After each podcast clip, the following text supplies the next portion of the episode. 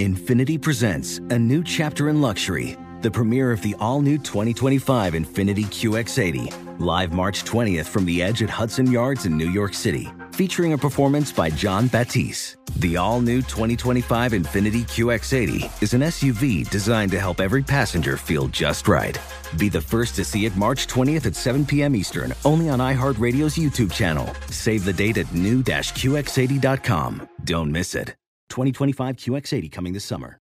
Are you ready to move your career forward? Make your comeback with Purdue Global and get college credit for your work, school life, or military experiences. With these credits, you may have already completed up to 75% of your undergraduate degree. You've worked hard to get where you are. It's time to get the recognition you deserve and earn a degree you'll be proud of, one that employers will trust and respect. When you take the next step in your life and career, make it count with Purdue Global, Purdue's online university for working adults. Start your comeback at purdueglobal.edu.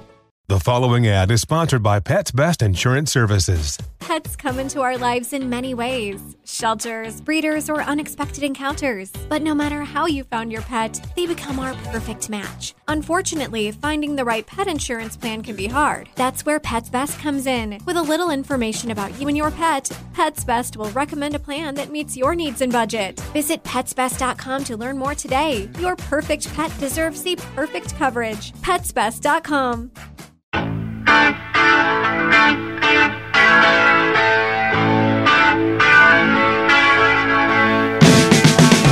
Welcome, welcome, welcome back to the Bob Lefsetz podcast. My guest today is the one and only Daryl Hall. Daryl, you've been out this summer with Todd Rundgren on the road. How did that come together? Well, I, uh, you know, I have a, a, what I call a body of work album uh, that I put out in when February, March, I forget, and uh, and and I wanted to tour behind it and play songs that uh, uh, that are uh, you know uh, that are my solo part of my solo work, and um, uh, and and I wanted somebody to sort of make the Daryl's House, the life of Daryl's House experience, come to the stage. And my first thought was my old friend Todd Rundgren, and because it really is a perfect combination. Um, you know his his musical history and mine are, are sort of very unique very unique and similar and and uh, it, it's a great. It, it, wound up being a really great show. Uh, he uses my band, and then we do stuff together and stuff separately, and it's all really it's all really working out very well. Now you're both from the Philly area. In the late '60s, uh, Todd was from Upper Darby. He had the band Nazz. Were you aware of all that? Did you like that? Did you know Todd back then? I didn't know Todd back in the in the late '60s he he worked. Uh, he was doing that stuff, right? He was in Nazz and Woody's Truck Stop and all those bands, which I was aware of. But, but I was I was definitely well ensconced in the world of uh, of Philly soul, you know, with Gamble and Huff and Tommy Bell and people like that, and and uh, uh, and and all the all the radio stations that were involved in that uh, in that uh, genre, and so we didn't really know each other, and we met in uh, we really met in New York in the early 70s, uh, uh, appropriately at a, at a, at a, a movie a showing of Fantasia. and how did Todd end up uh, uh, doing the producing the third Hall and Oates album, War Babies? Well, it started with that. You know, uh, I I thought I had just moved to New York, and I I was experiencing New York. You know, I was really full of beans. It was like Philadelphia was one experience. I had left that, and I said I, I want to do something completely different and really open my mind up and and open my mind to the sound of New York. When I say the sound, you know, the the actual street sounds of New York. And I wanted to uh, to make a, a, record and write songs that reflected that. And I was aware of Todd's. Uh, he had just started working with Utopia, uh, and uh, I was re- I, I, went to see him uh, bunch of times, really, and I was so impressed with what he was doing. And also, that was when he was in his his role. He was he was he was he was producing everybody from Alice Cooper to the New York Dolls to God knows who, you know, a million people. And uh, I said, okay, well, why don't this this on paper sounds good, you know, an, an ex Philadelphia uh, moved to New York. Obviously he's going to understand, you know, creative person, and uh, let's try and see what happens. And what War Babies album is the result of what happened. Uh, you know. You well, go. that was your third album on Atlantic, and it was not commercially successful. Now, you know, most people, when things are not happening, they sort of break apart from those people. How did you maintain a relationship with Todd? Uh, I have always respected Todd and and it was just because it wasn't a commercially access, uh, accessible or a commercially accepted album, uh, that that really wasn't what my agenda was about with that album. Um, I was naive enough and and uh, idealistic enough to just say, okay, let's move on. I, I did that. That was a that was an interesting experience, and let's let me use that and and uh, incorporate that into whatever the future is. And I never really lost track of Todd over the years, and and uh, and so we we've sort of maintained this kind of loose relationship for all those years. Now, ultimately, you and your partner produced the Hall and Oates albums together, Daryl Hall and John Oates. Uh, what did you learn from working with Todd? Uh, I learned what not to do. so, what shouldn't you do? Try try and be accessible. don't don't be inaccessible for its own sake. Uh, I, I, that that is a lesson I learned. Uh, Todd's a stubborn a stubborn guy, and he he has a, a, a an aversion to, uh, uh to to being uh, easily accepted. And I used to have arguments with him about it. I said, Todd, you know, this song, this could work out really well. A lot of people would like it. And he did everything he could to like fuck with that idea, you know? It's just it's his personality, and he's in, in his mellowness and age now. He he has accepted the idea that you, you can be accessible, which is even a better reason for us to be working together on stage. Okay, do you think if someone else had produced War Babies or you'd done it yourself, it would have been more commercially viable? It would have been more commercially viable, but it would have been the same album. Maybe I don't even know if it would have been the same songs. Uh, it was. It, I, I, tend to write for projects, and uh, that was written with the idea that I was going to work with Todd in New York in a New York environment, and and uh, I, I, may have written a completely different set of songs on my own or with somebody else or whatever you know. Tell me about writing for projects. What do you mean there? Well, I I don't write. I mean, I do write randomly, but I tend to not, not focus my writing until I know that I'm going to either work with somebody or there's uh, some project that's coming up. Um, and, and, then I write with that in mind. It sort of like energizes me. And I start writing like crazy and, you know, coming up with ideas and do this all of a piece. And uh, that, that tends to come out. I, I, I, like to keep a momentum going. I, I, I recently I've uh, uh, uh, deviated from that, and I didn't like that because I was doing a lot of false starts because I was so busy with other things, and I would get all excited about something and do it, and then it would sort of like sit on the shelf. And uh, I don't like doing that. I like working for the project, putting out the project, it, keeping the enthusiasm going for the project, and uh, taking it to, to its completion. So, what would be the time window prior to going into the studio? We call an album a project when would you get excited and then start to compose? When I knew I was going to start doing it. You know, when it, when it, when it started getting scheduled and I knew who I was going to work with.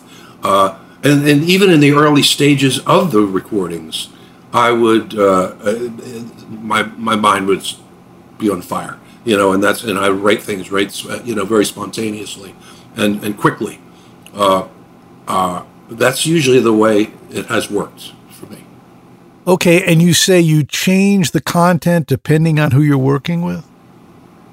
Yeah, to some degree. Uh, I, I change the, the mood. I might change. I won't change the emotional uh, uh, source of of the song. That that comes from me and my experiences.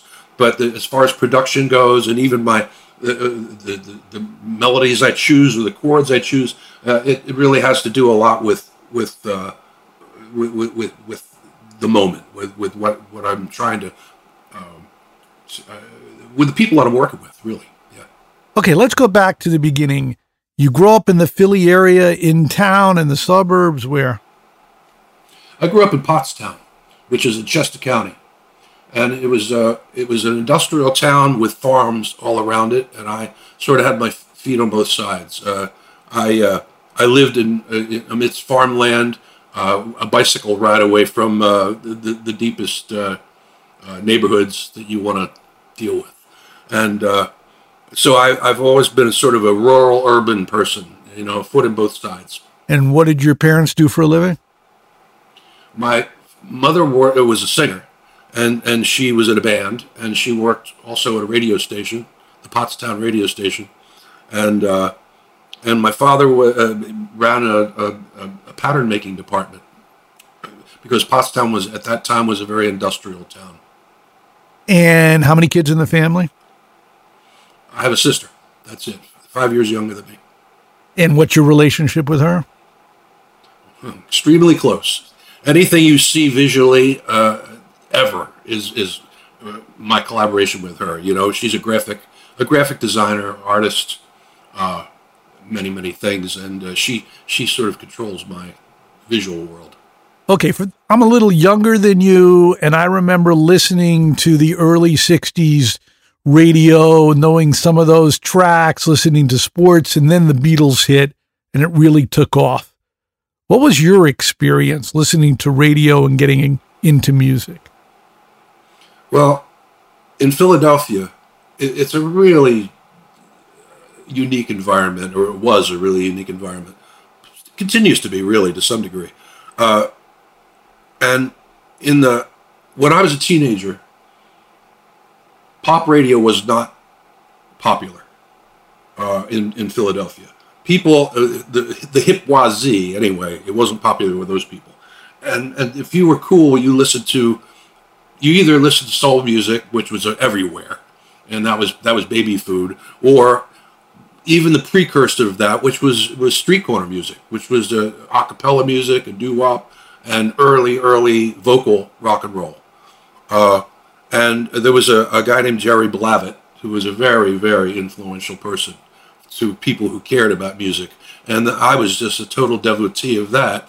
And I was a, I was sort of a street corner singer, and and uh, um, and that was my beginnings doing that. And then that that's closely aligned with the whole soul thing. You know, I mean, vocal groups.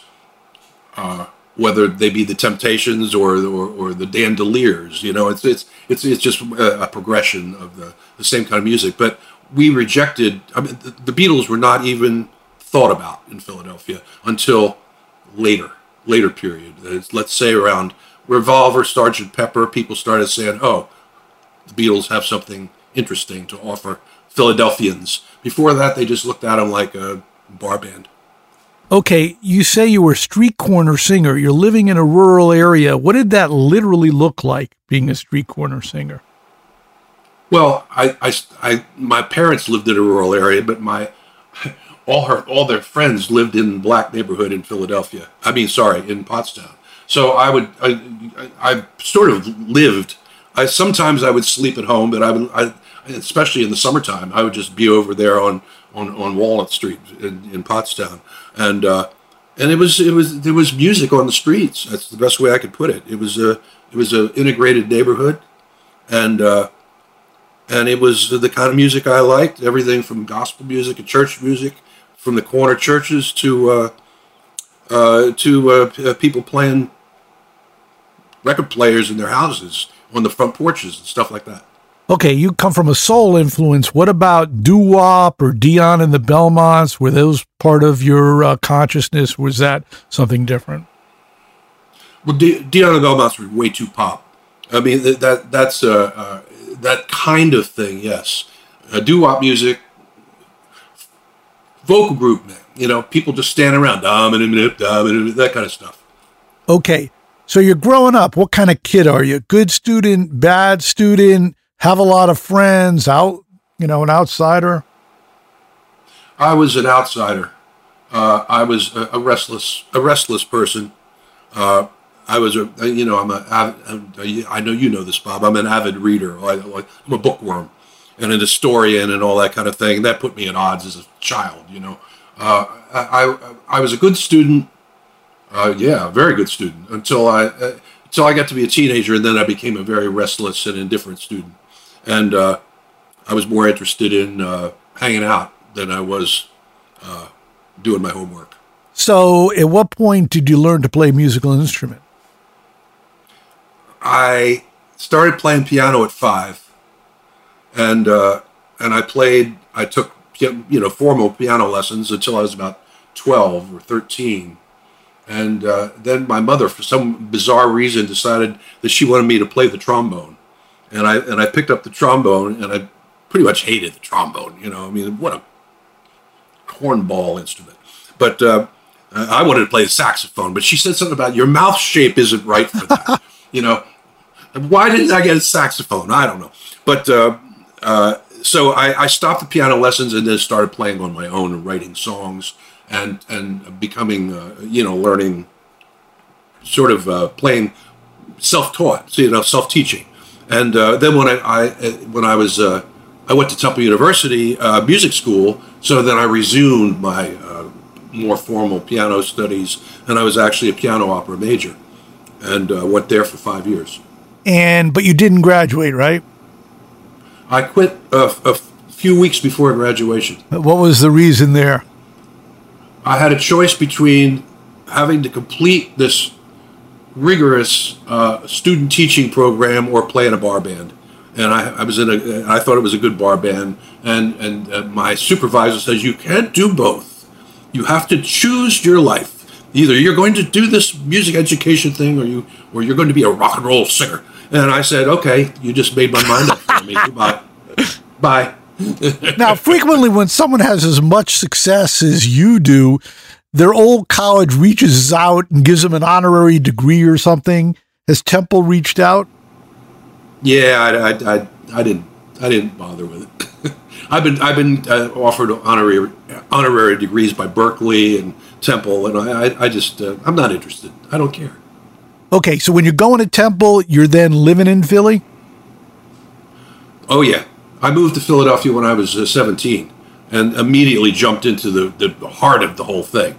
And uh, that was the that was the great thing about being going to Temple University. We're in North Philadelphia, f- uh, five blocks from the Uptown Theater, and uh, and you know, and in the middle of the, one of the deepest uh, black neighborhoods in the city, and uh, I lived and inhabited that area for five years, and and beyond that, of course. Uh, and uh, that that really kind of sort of uh, formed me. You know, I was I was I already mentioned what I was into in Pottstown, but then when I got to Philly, it really just kind of locked in, and I immediately met. Uh, with, within a few months, I met uh, Gamble and Huff and, and Tommy Bell and people like that, and uh, so it all it all started formalizing and and you know coalescing. Okay, so when you went to Temple on this music program, what did you think? Do you think, well, you know, I got to do something now, or I want to do something, you know, more classical, or I want to mark time before I become a rock and roll or soul star? What was in your mind? Well, no, I I I was learning things in school. I learned how to be an arranger and and uh, you know, I did a lot of solfeggio and, and you know, I, I, I, honed, honed my craft uh, formally. But at the same time, I was singing on the corner and I was hanging out and making records with the Temptones and and, uh, and, and and hanging out with Tommy Bell and people like that. So it was that to me that was my real education was was was was uh, being introduced and and working uh, with the with, with the early Philadelphia sound. Well, how did you meet Tom Bell and Gamble and Huff? I had a band. We formed a temple called the Temptones. It was a vocal group, and uh, we they used to have just like the Apollo in New York. They used to have talent shows on I believe it was Wednesday nights, and uh, we uh, did did a talent show at the at the Uptown Theater, and uh, we won the talent show. And the, the, prize was you got to make a record with uh, Kenny and Leon. Wow! And and uh, so they had this, you know, small label, Arctic Records. We went into this four-track studio, Virtue Sound Studios, and uh, uh, Frankie Virtue's studio, uh, and uh, uh, and and we made uh, we we made a record, and this guy Jimmy Bishop, who was a DJ and one of the, the top DJs in in in, in WDAS in Philadelphia, picked us up and and uh, started sort of semi managing us, and uh, and you know we had a chart record in, in, WDAS charts, R&B charts, and uh, through that I can't remember how I met Tommy. I actually can't remember. But uh, I immediately got along with him, and I used to go and hang out. At, he used to have an office at Cameo Parkway. This was before Philadelphia International, and uh, and and I used to go and sit there and listen to him play the piano and come up with ideas, and uh, so I certainly learned a lot from Tommy Bell. What year are we in? Uh, 60, 67, 68. Okay. 69. The yeah. fact that you were white, did they see color? Were you the only white guy? Was it accepted? Was it integrated? In those days that was it, it, it was it was integrated it, i never i never once had a problem with any of that stuff back in the day I, and I, I never have since then So you have a dream, you have a record, it's on the chart. What did that feel like? I mean, it's played on the radio. it was wild i remember i was walking eh, on on broad street uh, and these kids they, they were really cool kids like you know cool italian kids. They look like they could have been on american bandstand or something. And, they, and they're walking down the street and they're singing girl i love you. And they're all like harmonizing. And i ran up to them and i said hey man that's my song that's my song. And they went oh yeah yeah get the fuck out of here you know?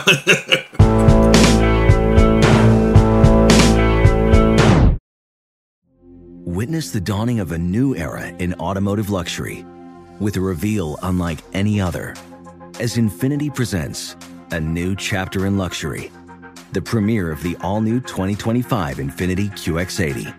Join us March 20th live from the edge at Hudson Yards in New York City, featuring an unforgettable performance by Grammy and Academy Award winning singer, songwriter, and composer, John Batiste. The all new Infiniti QX80 is unlike any luxury SUV you've ever seen. Smart enough to anticipate your needs, even before you do. Every line, curve, and detail was thoughtfully crafted so everything for every passenger feels just right. Don't miss it. Mark your calendars and be the first to see it March 20th at 7 p.m. Eastern, only on iHeartRadio's YouTube channel. Save the date at new-QX80.com. 2025 QX80 coming this summer. Spring is a time of renewal, so why not refresh your home with a little help from Blinds.com? We make getting custom window treatments a minor project with major impact. Choose from premium blinds, shades, and shutters. We even have options for your patio, too. Blinds.com invented a better way to shop for custom window treatments. There's no pushy salespeople in your home or inflated showroom prices. Our design experts can help you find the perfect window treatments on your schedule. We'll even send free samples directly to you. Plus, we can handle the measuring and installation for you. Unlimited window treatments installed for just one low cost. And with Blinds.com, you'll always get transparent pricing, no hidden fees. Our free shipping and 100% satisfaction guarantee can put the spring back into your step and into your home, too. Shop Blinds.com right now and save 40% site wide. Get 40% off for a limited time at Blinds.com. Blinds.com. Rules and restrictions may apply. You're ready for a comeback. And with Purdue Global, you can do more than take classes. You can take charge of your story, of your career, of your life. Earn a degree you can be proud of and get an education employers respect. It's time, your time, not just to go back to school, but to come back and move forward with Purdue Global, Purdue's online university for working adults. Start your comeback at purdueglobal.edu. So you have that one success. Then what about a follow up? Oh, I don't know. I wasn't thinking about follow ups. I, I, I, my brain wasn't. It's never been there, Bob. You know, I, I'm not a commercially oriented person, and the irony is that I've had such success commercially, but I don't really fucking care about that stuff. I don't write for for those kind of with with that in mind. Uh, I uh, I, I, I, we made another record, you know, and and it, it, it was called "Say These Words of Love." Ah, it didn't do anything, and then I moved on, and the Temptones broke up, and then uh, I, like I said, I moved on. Okay, when you moved on, you know, you had these singing groups. At what point did you form a band and it was more, you know, rock and soul? I never really, uh, well, I was in a, a, bar band for a while. That was what I quit the uh, Temple for. And it was called Pal and the Prophets. And they were, that was the closest thing to a bar band I was ever in. And, uh, I don't know. I didn't really get along with Powell that well. He's a, he's a good guy, but I, you know, we, we bumped heads. So I, that didn't last too long. And, uh, then I started just sort of kicking around and, and, and using my connections.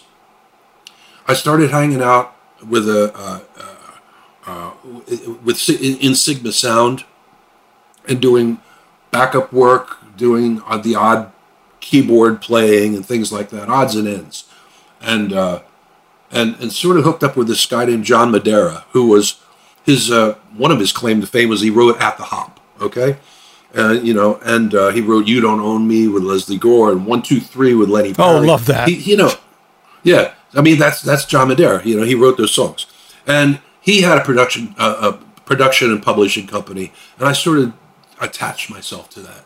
And he gave me a little money occasionally, and I'd play. You know, I'd do sessions for like thirty bucks and stuff like that, and and you know, I lived in a place that only cost eighty five dollars a month, so it was it wasn't that hard to live and uh, uh, and then I, uh, uh, uh yeah, at the end of all that is when I met John, and we decided to play some songs together acoustically, and and we started playing in coffee houses and places like that.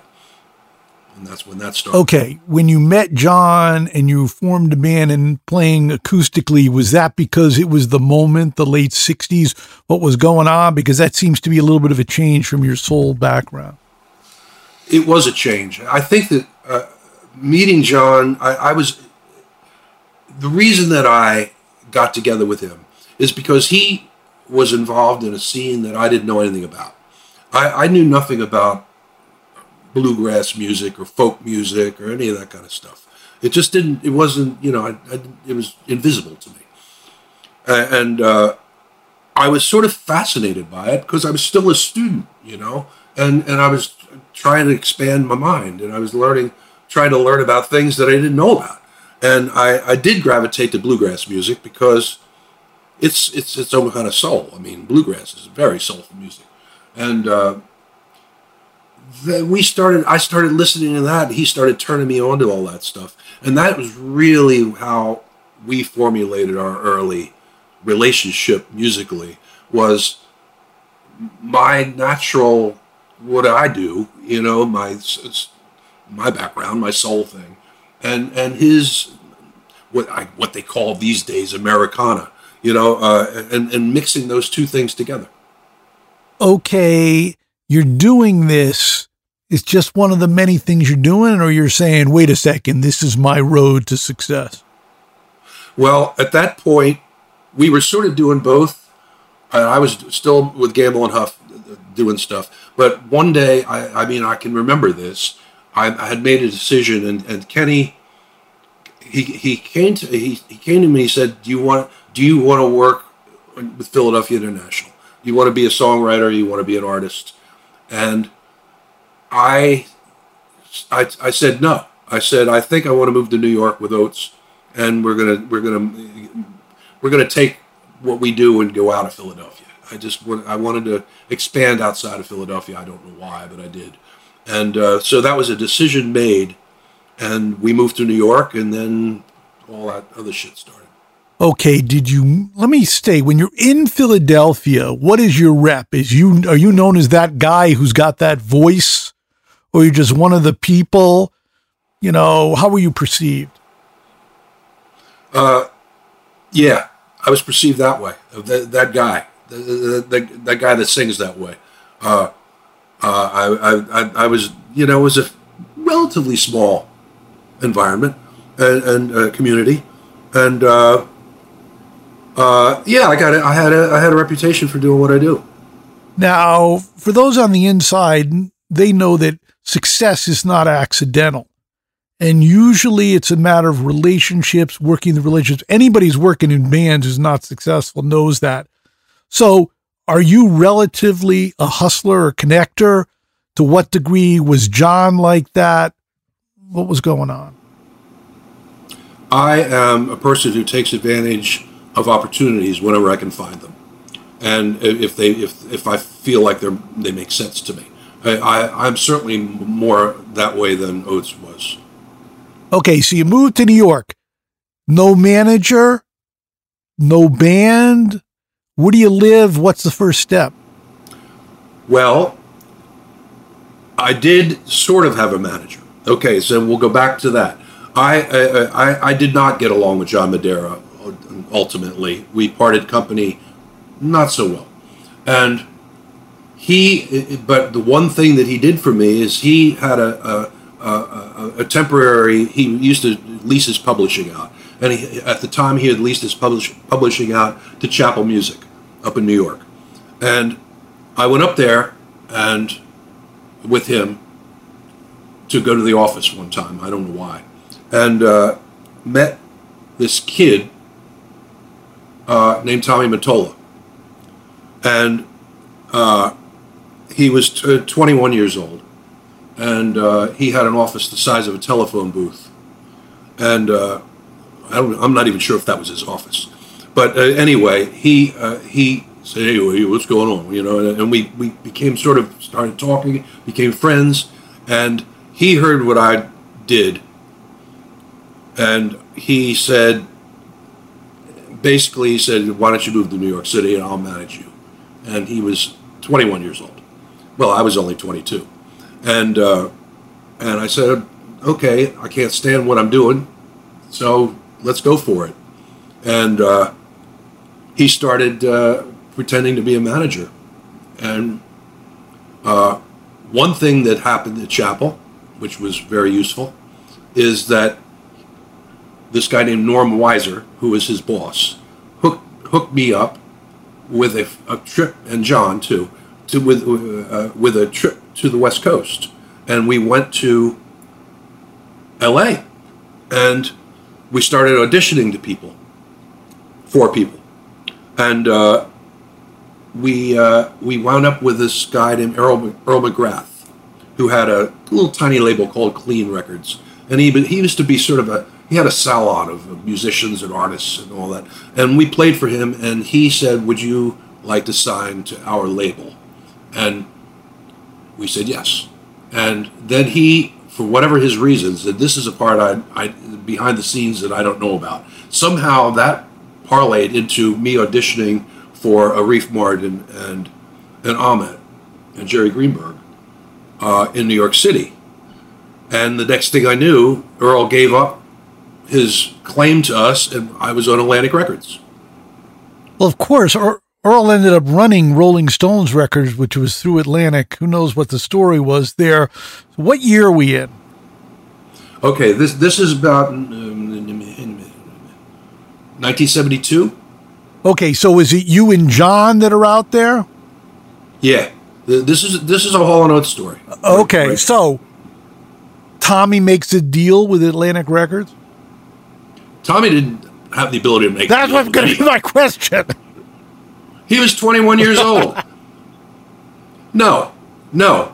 This guy, uh, Earl McGrath, made a deal. He, he Earl McGrath said, "Check these guys out." I sat down to a broken piano and played for Arif Mardin with a with with the flu and and and and Ahmet, and they said, "You're signed, buddy," and that's how it happened. Okay, who made the deal for you? Who did you have a lawyer? Or what? How did that happen? Yeah, I had a lawyer, and I can't remember his name. I did have a lawyer. Yes, a lawyer was involved. okay, frequently when someone is knocked around as much as you have, if you have any success, somebody comes out and says, "I have paper," you know, you know, I had a contract. Those songs are mine. That happened to you at all? Yes, John Madara.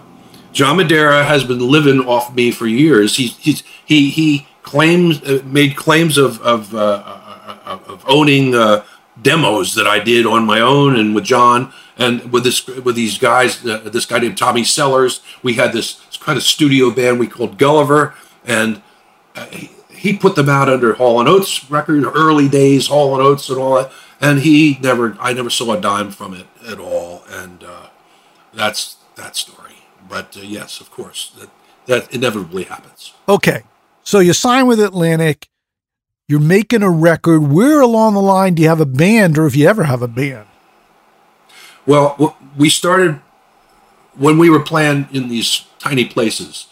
It was just the two of us and then uh, we we did add a drummer and and a, a, a guy who uh, played upright bass and and and electric bass, and so by the time we actually had a this beginning of a record deal, we actually had a four piece band, and we we went in the studio with the first album with part of the with those guys to some degree and also Arif's studio bands, you know, various people that that he liked to use for the Atlantic uh, records okay, you moved from Philly to uh, New York at, with Tommy's, you know, instigation. What was it like suddenly being in New York? And did you ever gain a rep in New York, or just Tommy got you to go to the West Coast when you meet Earl McGrath, etc.?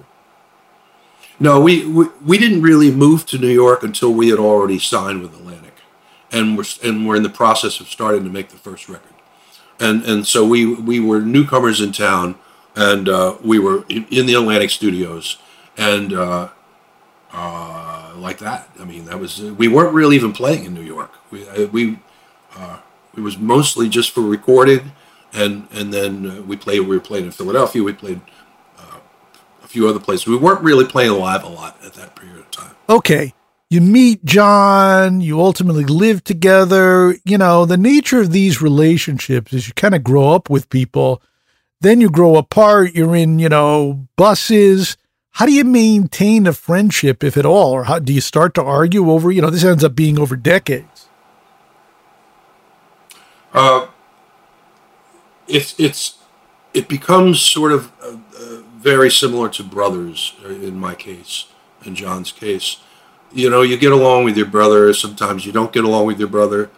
You, uh, uh, you know, you don't have to be around that person, but yet you you see him at Christmas time. You go, hey, how you doing? And and that's that's as much as you need to do. That kind of stuff. That's that's that's pretty much describes my relationship with John. Uh, we we have experienced a lot together over the years, and we've experienced a lot separately. And uh, time changes Time changes things. It changes your relationship. It doesn't change certain things. Uh, uh, brothers are brothers, but uh, time does change things. Okay, so you make a record with the Reef, you know, who's someone with a lot of experience and a lot of success. What was that like, and what'd you learn from Arif? Everything. I learned everything from Arif. He he was uh, he he was unbelievable. I I I will never stop saying that. I uh, the best thing ever happened to me was was uh, my relationship with Arif. He was a he was a, a, to me, Arif and Quincy Jones are the two best producers in modern music. Uh, he could do anything. He could put anything together and make it work and make it real. His his his musical knowledge was so disparate. It was so all encompassing uh, that you couldn't throw anything at him. No artist could throw anything at him that he didn't uh, have the ability to relate to and understand and and and formulate into something coherent and and good. Um, he was uh, a real gentleman, and uh, I, I, had a very close relationship with him for years and years, even after all this stuff went down, uh, and uh, I, all the way to his death. I, I had a relationship with him okay, a lot of people say they make their first record, even though you had experience in your case, and they're kind of overwhelmed and they let the producer steer them. Was that your experience, or you have so much experience you could sort of stand up for what you wanted? Well, I I didn't know what I wanted with Arif. Uh, the whole Oates record, I, I, don't even like that record, if you want the truth. Uh, but uh, I, but I like what Arif did to it. That that's the best part. The best part is Arif of, of that record. Um, um, it was a it was a, a, bunch of songs that we had written uh, while we were in school and all that, and it was sort of a compilation that we decided it was a first album, you know. So I was I was more than happy to have somebody like Arif directing the, the show. Now, I'm not usually like that, and, and I don't respond so well to autocratic producers. He wasn't that, by the way. But uh, uh, I was very happy that he jumped in and made something out of that record, out of those songs. Okay, what does the label say when the first record is not really successful? They didn't. It was different times, man. They they they said, "Don't worry about hits, just make great music," and that was what Ahmet said to me, and uh, I'll always respect him for that. You know, uh, they, they they believed in developing artists. So next, you make Abandoned Luncheonette. What's a different experience there from making the first album? Well, I we I, that was purpose purpose uh, written.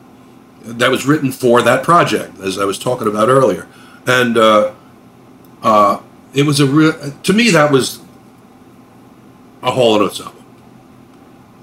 Uh, there was a lot of John's. John contributed a lot to that album, and uh, "She's Gone" is the ultimate contribution. That is the ultimate Hall Oates song because it was written by Hall and Oates, and uh, uh it, it was a really, really ex- exquisitely produced album, interestingly produced. Uh, I don't think there's anything like it. It's a bizarre album, but in, in its own way. Uh, and I'm, I'm, I continue to be very proud of that album. I, I think that was a great album, and it, it, it defines whatever. Any, if you want to talk about Hall and Oates, it, it, that's that's the record to uh, uh, pay attention to. Now, frequently when someone writes a classic, they know it. And did you know She's Gone was a classic? And how did you feel about the fact it didn't get traction at that time? I don't think anybody knows they write a classic until after the fact. I, that's impossible to know. Uh, I, I, knew that I wrote a good, uh, we wrote a good, a good song. His eyes lit up the first time I played it. I sat down and played that, that riff that I play on the on the piano. Uh, I knew that there was something good about it, and uh, I uh, was what's the word? I, I, I, was I was patient enough to let it to let the cards fall. You know, I mean, um, the first thing that happened was it got covered by a bunch of people. Uh, even Lou Rawls covered it. You know, uh, uh, Tavares had a hit with it, um, and and and it wasn't until Sara Smile that anybody really focused on it as a, as as a Daryl and John song. Uh, although on quote underground radio, it, it got a lot of play back in those days. Okay, since who owned your publishing at that point? Well, that's always been a murky subject. Uh, I, I don't even know. I don't even know. I, I wasn't paying. I was stupid, like many people are stupid, and I wasn't paying much attention to my publishing. I didn't even understand publishing back then. When did you learn about publishing? Too late. Too late. So who owns your songs today? Uh, I own 25% of them. And the other 75%? Yeah. Right now, BMG. Okay, just so I know, 25% of the publishing, such that if you write the song, you get 75 cents on the dollar? No, I get 25% on the dollar. 25% period. Yeah. Okay, and BMG does not own it, it's just licensed to BMG? No, they own it. Okay, so let's assume you stop working tomorrow, only only owning only 25% of your publishing. Is that enough to have you make ends meet? Uh, yeah, probably is.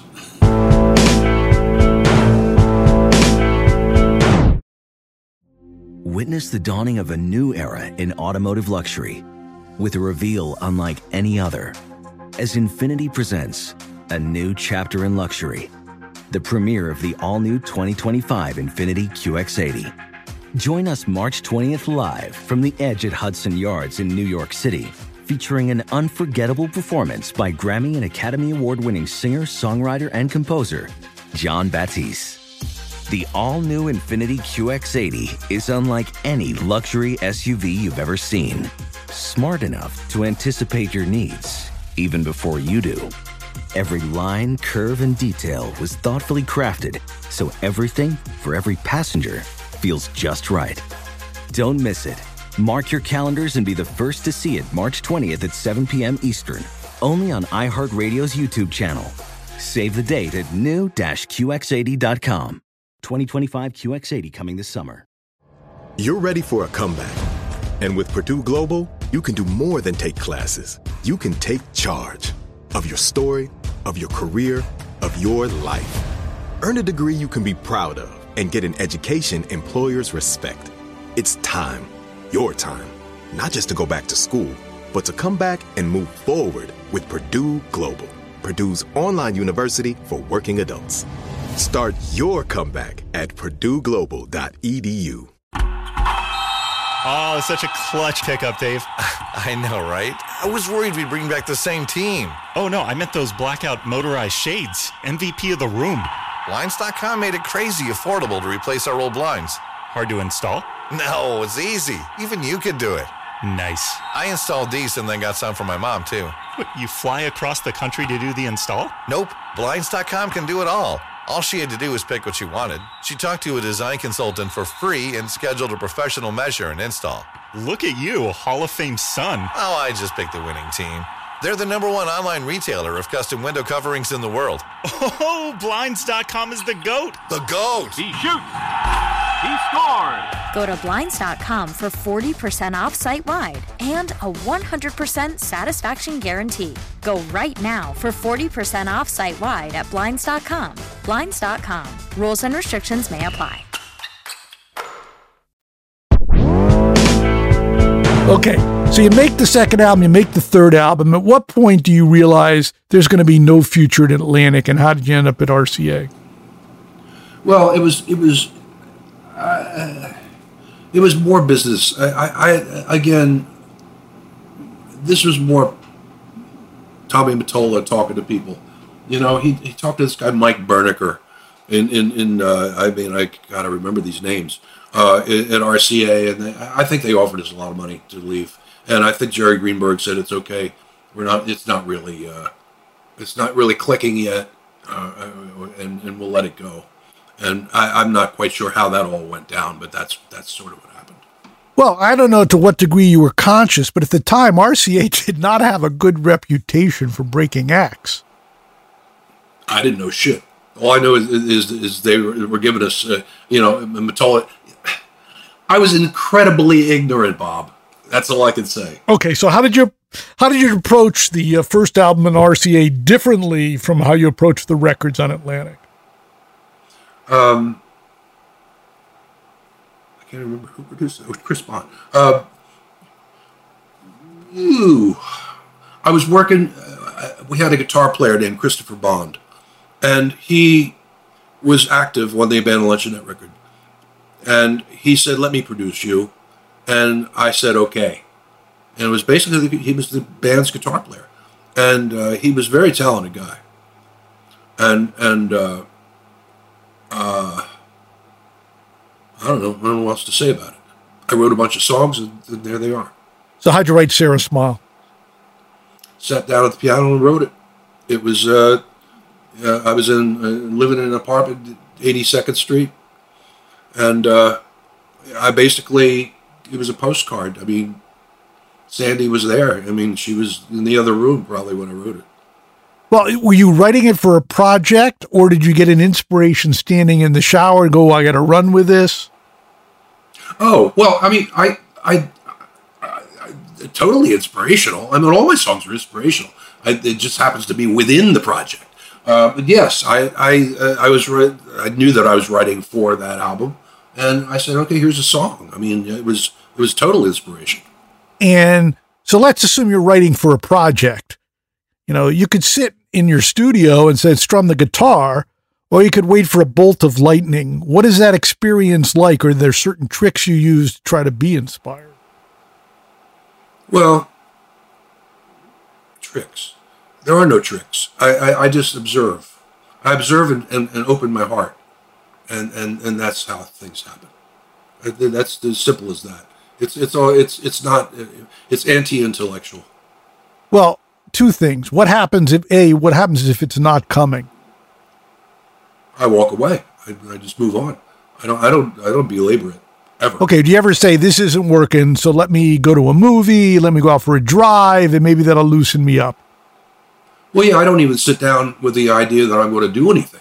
I, I usually it's an inspiration, and I walk over to a, the guitar, walk over to a keyboard, and and and make something happen. It isn't that I sit there and like a typewriter and say, okay, well, this is working and this isn't working. It, it, it, it's working because I walk over to the keyboard. Now, in one of these projects, did you ever find that you weren't inspired enough before the recording date hit? No, no. I always, I always rise to the occasion. Uh, the results aren't always what I was hoping for, or whatever. But, but uh, I, I, I rise to the occasion. I always do. So, how'd you meet the Allen sisters? I met uh, Sarah Allen in Philadelphia. Uh, actually, John introduced me to her. Johnny used to like to walk around. He, he still probably does that. Uh, and, uh, you know, on the streets and just say hello to people. And uh, Sandy Allen, Sarah Allen, was uh, living around the corner, not to my knowledge. She was just out of college. She was a charter, she worked for Charter Airline. And she was in and out of town, you know. And I, I, she came over to the house one day and I met her and I said, "Oh, hello," you know, and we uh, eventually we, something clicked, and uh, we wound up uh, living together. And uh, we, I'm trying to remember, we didn't live together in Philadelphia. We, that was right around the time when I was moving to New York, and uh, she, we we shared that apartment on 82nd Street. And uh, her sister lived in Chicago. She was only a kid, and I met her around that time, family stuff, and uh, and we grew very close, all the three of us, and uh, and and Janna moved to uh, the East Coast, and uh, we were all sort of hanging out together, and it was uh, uh, it was it was it was really quite nice. I mean, like I said, Janna was just a kid, and but she was a very eager to learn kid. She was really a, a talented musician, I have to say. She was really talented. Okay, now you'd been married. How'd you decide to get married as your work as things are kind of bouncing off the walls before? So oh, that was that was. I, I look at that as kid stuff. You know, as you know, the, the era I grew up in, you went steady and you got married. You know, I mean, this girl, it was it was school school stuff, and uh, we quickly learned that we weren't going to last you know, it was we were just kids, and uh, it lasted like two and a half years, something like that. How did it end? Amicably. It did. Just sort of boom. And in the fifty decade, five decades, fifty years since then, have any contact or never? I haven't seen her. her. I haven't seen her in decades. Okay. So, how do you end up writing songs? with the Allen sisters? Well, it started on the Silver album. I, I had this song, uh, You Know It Doesn't Matter. Yeah, it doesn't matter. And, uh, I mean, Sandy was around, you know. When we say Sandy, it's Sarah, you know. And uh, uh, she was around. Just, just as we're there, is her birth name Sandy or Sarah? And how did one Sarah. become the her other? Her name is Sarah Allen. And, and she, uh, her, everybody calls her Sandy that knows her. Any reason? Any reason why? Do we know. know? She's been Sandy as, since she was a kid.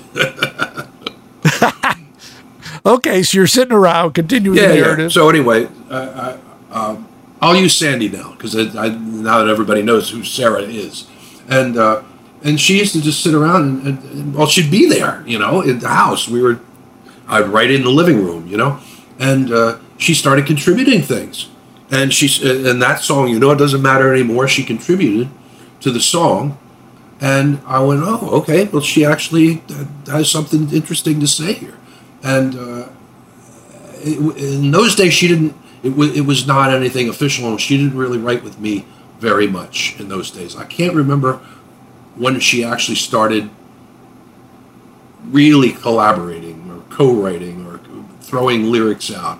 I can't remember which song would have been the first one, other than that one. Uh, but uh, in the in the late around 1980 is well, all those 80s songs is when it really came into fruition, and she was really uh, uh, in the middle of all that, and and really contributing a lot. Uh, and as far as Janna goes, Janna's the first the first song I ever wrote with Janna. She was at that at that time she was living with the parents. No, not with the parents. She was living in L.A.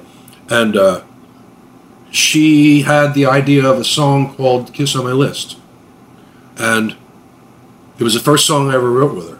She was twenty, and and I sat down with to a Wurlitzer piano she had in her little living room, and I started playing those chords and uh, uh, and and she started.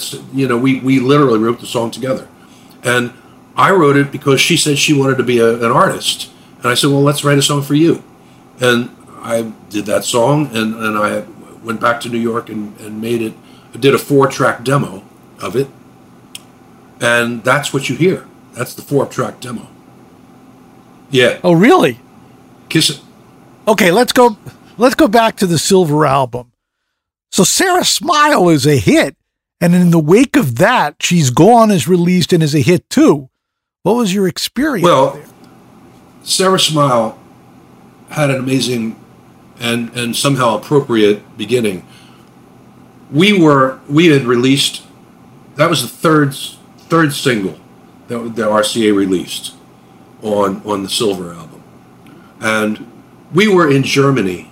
Uh, we were in Germany touring, and uh, somebody said in Ohio on the on the black stations in Ohio, suddenly they're playing Sara Smile. Uh, I think it was it started in, in, Dayton or Akron or somewhere like that. I can't remember, and uh, it suddenly started spreading all over in, in, into all the black stations, and we had a, we had a, a, a hit on R and B radio, uh, and it was like, whoa, this is happening. And it was really was word of mouth. It was like one of those things that spread like wildfire.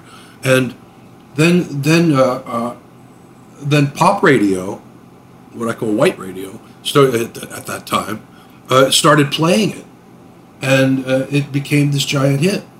And it, but it all started in the black community. I mean uh, uh, Sara Smile was, was generated from that world, which uh, again I find to be appropriate to the song and to my career in life. So that's successful. She's gone as successful. How does that change your confidence and outlook? Well, I, I, figure we had some figure we had some ability to, to, to stick around for a while. I mean, I, I didn't have any master plan, but I thought, okay, well, it's working. Something's working. Now we can go out and tour, you know? Now we can play. We have songs to play for people that they want to hear. And um, uh, it was. Uh, um, it was the beginning, you know. It was the beginning. It, it validated what I was doing, and that's encouraging. Validation is really an important thing because it makes you more confident in what you're doing.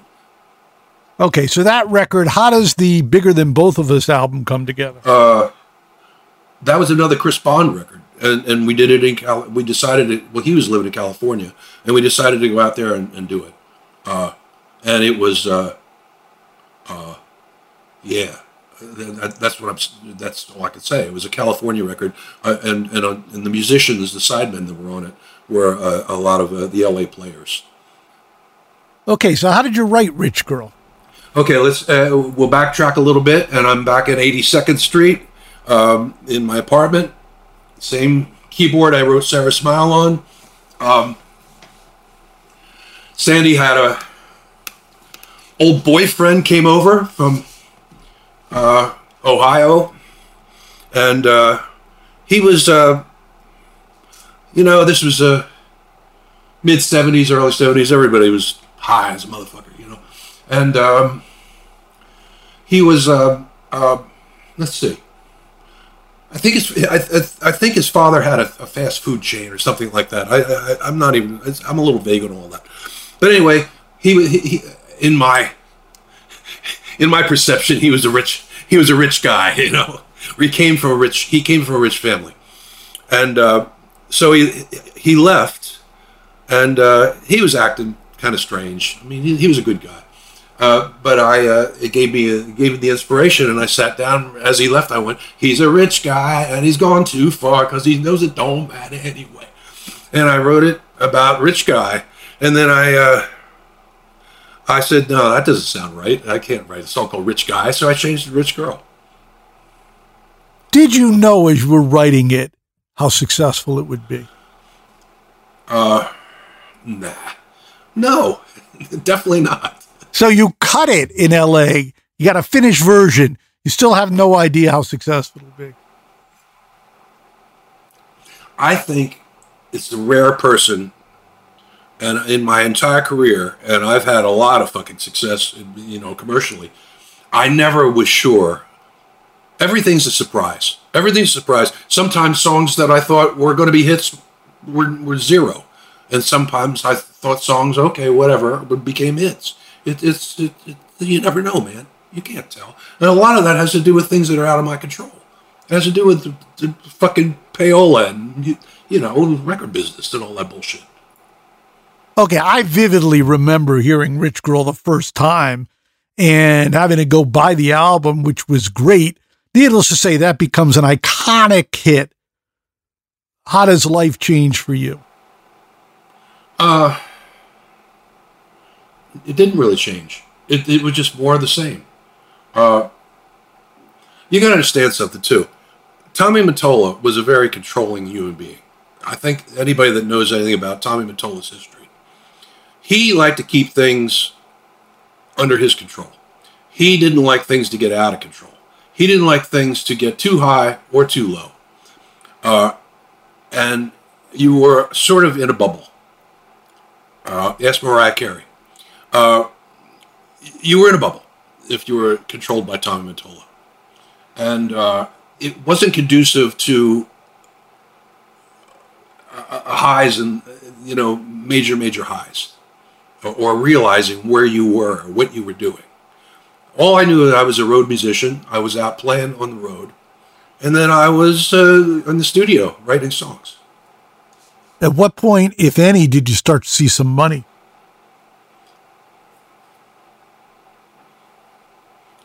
About five years ago. Really? What changed five years ago? Uh, what what changed was I got a, I, I got the right manager for the first time in my life. And Jonathan Wolfson, he was a PR guy, and now he's your manager. How did that come together? Well, he was a PR guy, and, and I realized that we had a, a rapport and, and, and an understanding of each other. And he had an instinct, an instinct, and I I ran with it and uh, made it made a major decision in my life and John's life, and uh, and and never looked back. And I've never been felt more justified in doing it. And what has John done differently from the people before? Let me you, let my instincts drive the bus. Okay. So you have this major success. Just one thing, one lyric on there, which always sticks out for me.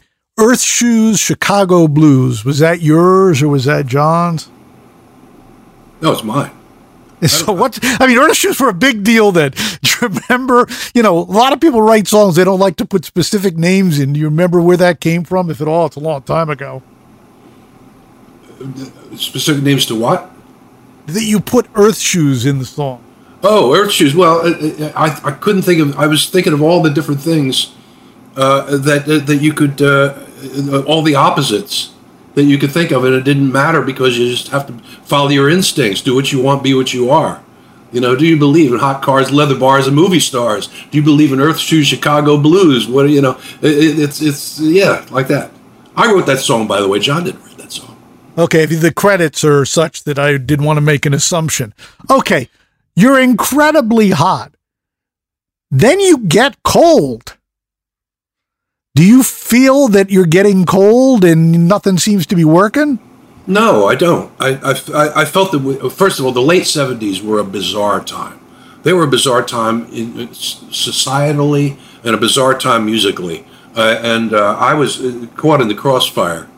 Uh, I was. Uh, I look at that as as as, as a, a it, it, opened up an opportunity to me, and I. that's when I. That's when I started working with Robert Fripp, and and and did the, those albums that I did with with him, and and started uh, being more involved with the, in that world, and uh, that opened my whole that whole that expanded my life to, be, quite a degree, and al- and allowed me to get to the next stage. It was a tra- transitional period.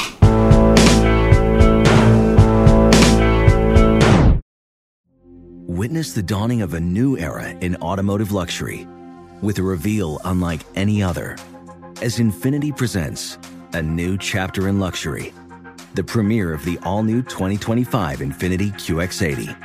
Join us March 20th live from the edge at Hudson Yards in New York City, featuring an unforgettable performance by Grammy and Academy Award winning singer, songwriter, and composer, Jon Batiste.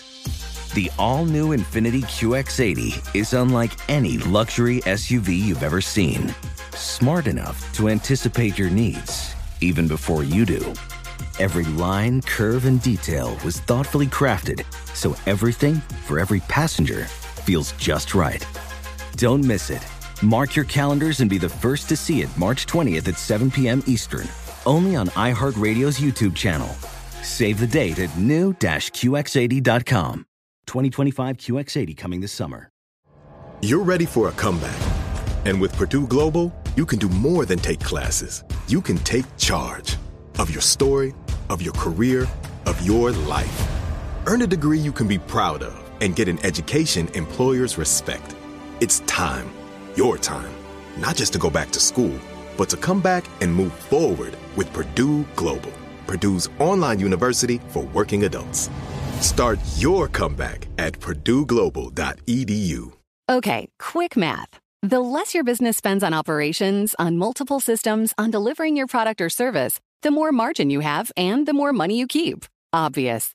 But with higher expenses on materials, employees, distribution, and borrowing, everything costs more. So to reduce costs and headaches, smart businesses are graduating to NetSuite by Oracle. NetSuite is the number one cloud financial system, bringing accounting, financial management, inventory, HR into one platform with one source of truth. With NetSuite, you reduce IT costs because NetSuite lives in the cloud with no hardware required, accessed from anywhere. You cut the cost of maintaining multiple systems because you've got one unified business management suite. And you're improving efficiency by bringing all your major business processes into one platform, slashing manual tasks and errors. Over 37,000 companies have already made the move. So do the math. See how you'll profit with NetSuite. Now through April 15th, NetSuite is offering a one-of-a-kind flexible financing program. Head to netsuite.com slash stereo right now. netsuite.com slash stereo. netsuite.com slash stereo.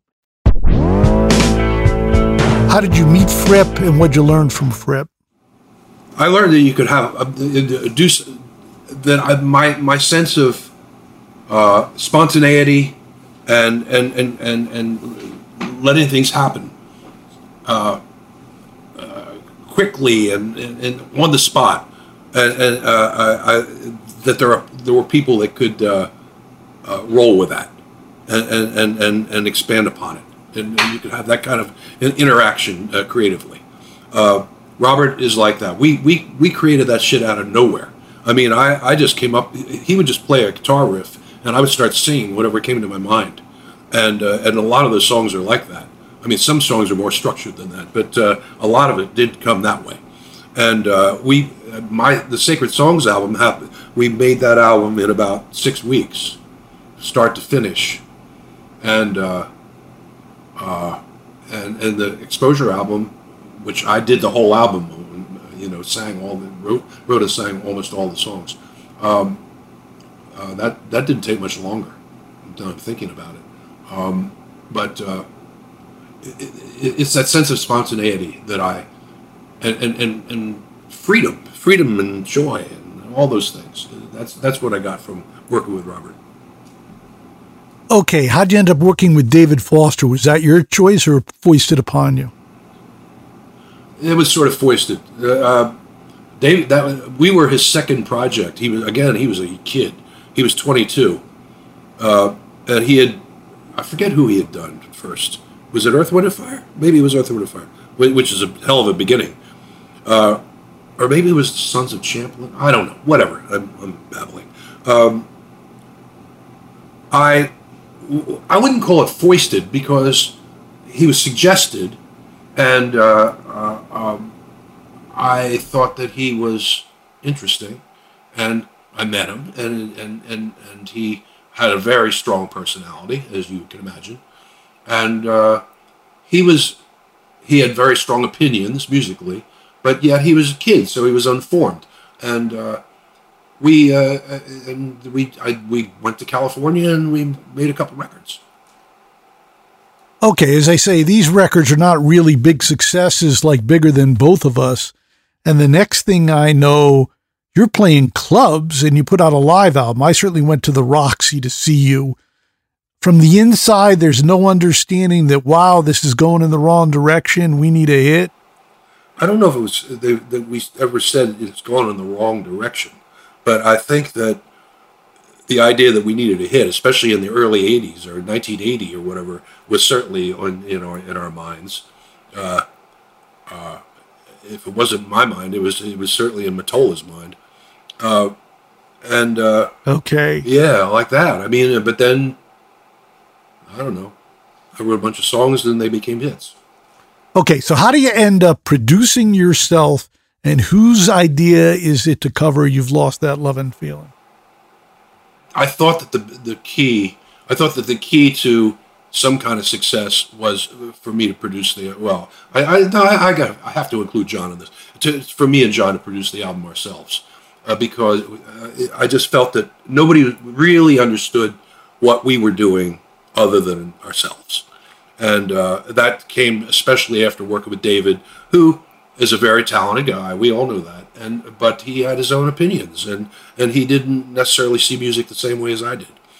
Uh, so I, that was that was the important step is producing ourselves, and uh, uh, and as far as who you lost that love of feeling, we had we had done the whole album, and we felt that we needed something else to round out the album, and I happened to be in the Mud Club in New York that was one of those days when everybody went to Mud Club, and uh, and and you know, uh, they played in the room. They were playing "You Lost That Love of Feeling," and I thought to myself, "Well, that's an interesting thing. You know, it's a duo. Maybe we should just like sing, do a, a modern version of that song." And, uh, and that's and we the next we were at Electric Lady Studios, and I think it was like the next day we, we went in there and we cut it.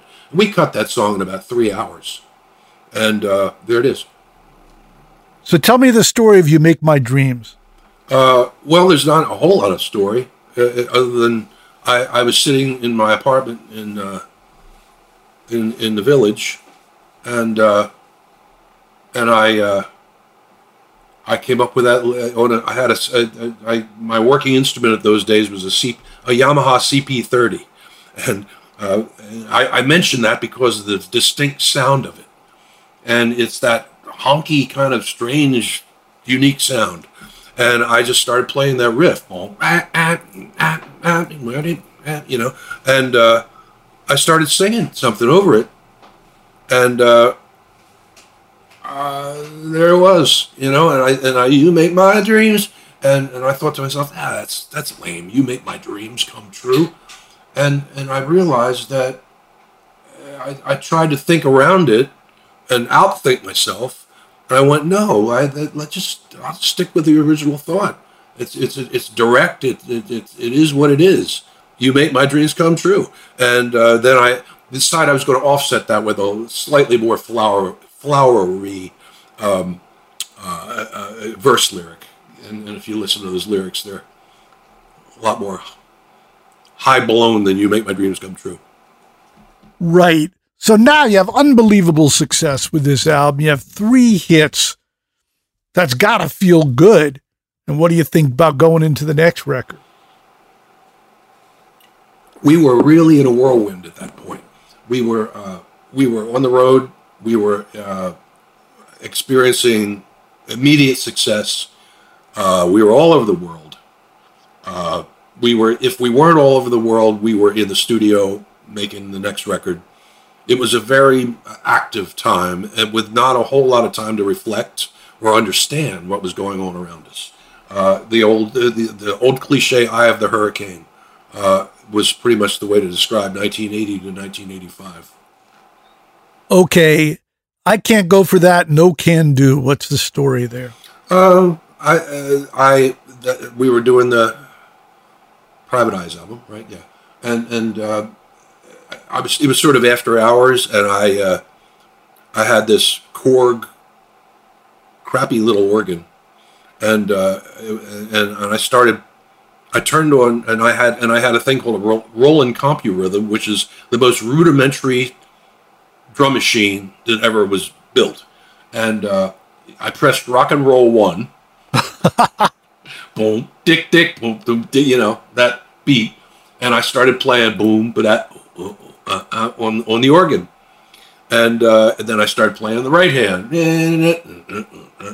and uh, I said, "Wait a minute, I think I have something here," and uh, I I, uh, I I I John was packing. He was he was still there, and he was packing his guitar. I said, "You know, John, come in, plug in, just play play exactly what I say to you. Play bum bum bum bum bum right here." He was right there. Okay, bum bum bum bum bum, and I, and he played exactly what I dictated to him, and I had a track. That was it. That was the track. And then I, I went in the in the room in the vote in the uh, in the control room and said, "Give me a microphone." And I started singing, and I started doing that, and that was that is literally how the song was created. And then, how did the ultimate lyrics come together? Through my frustration. okay, so in the midst of all this, MTV launches and you make videos. This is in the rudimentary era of videos at first, private eyes, etc. But also suddenly, which we learn, MTV makes people bigger than ever. So, what was your experience with MTV? Like it, not like it, and then you end up having a long career there. Well, I, I had a, a love hate relationship with it. I I uh, I was there, as you say, I, I was there from the, the, the beginning, like the first bloody day, and uh, nobody really knew what they they had, and they didn't really know what they were doing. They, they didn't have a they had no scripting.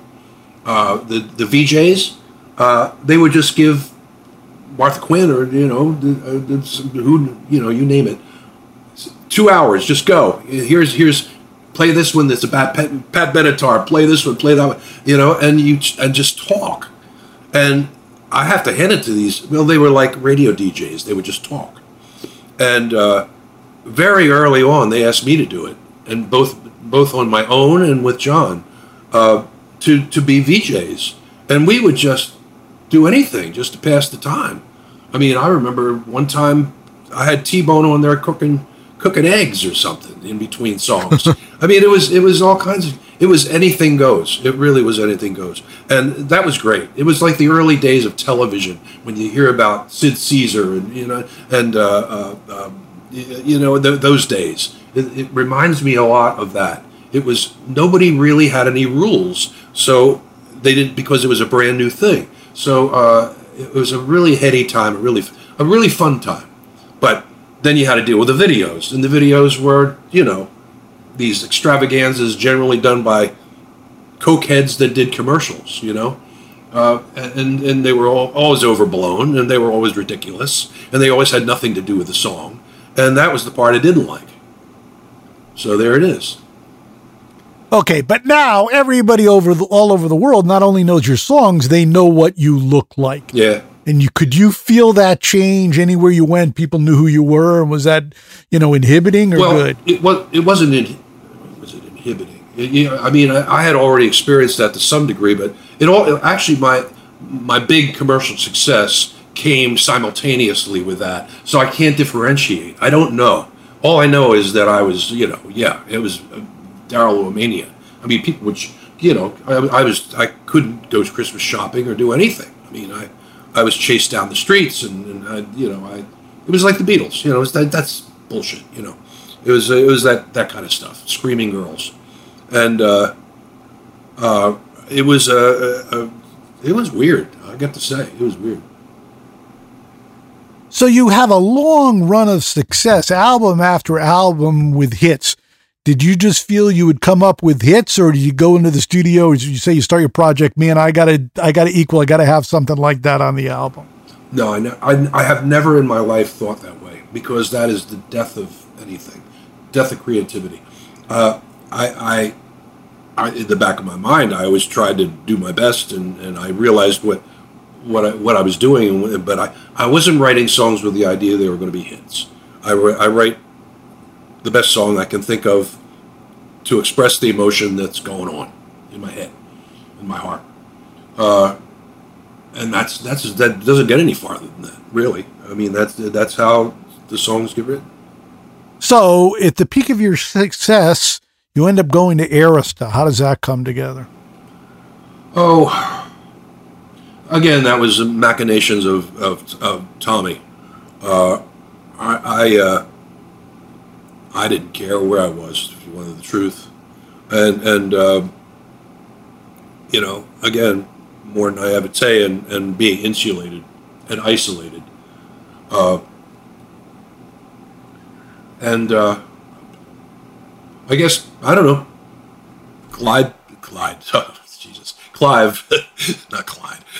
Uh, Clive Davis, uh, he wanted us badly. I don't know, you know, he and and he he basically gave us a pitch to go there, and uh, I guess it worked, worked for Alan Grubman and Tommy Mottola.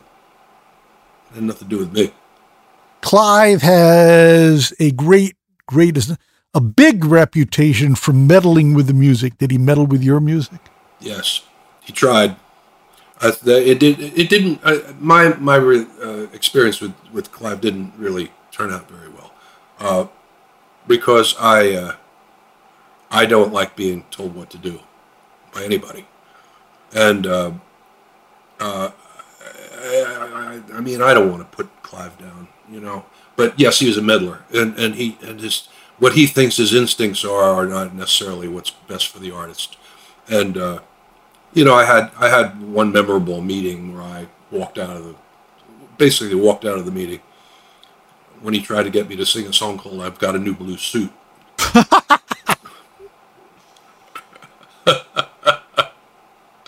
so, you know, it's a bad experience all around. Clive is meddling and you have no hits. What's going through your brain? What's next? I don't know.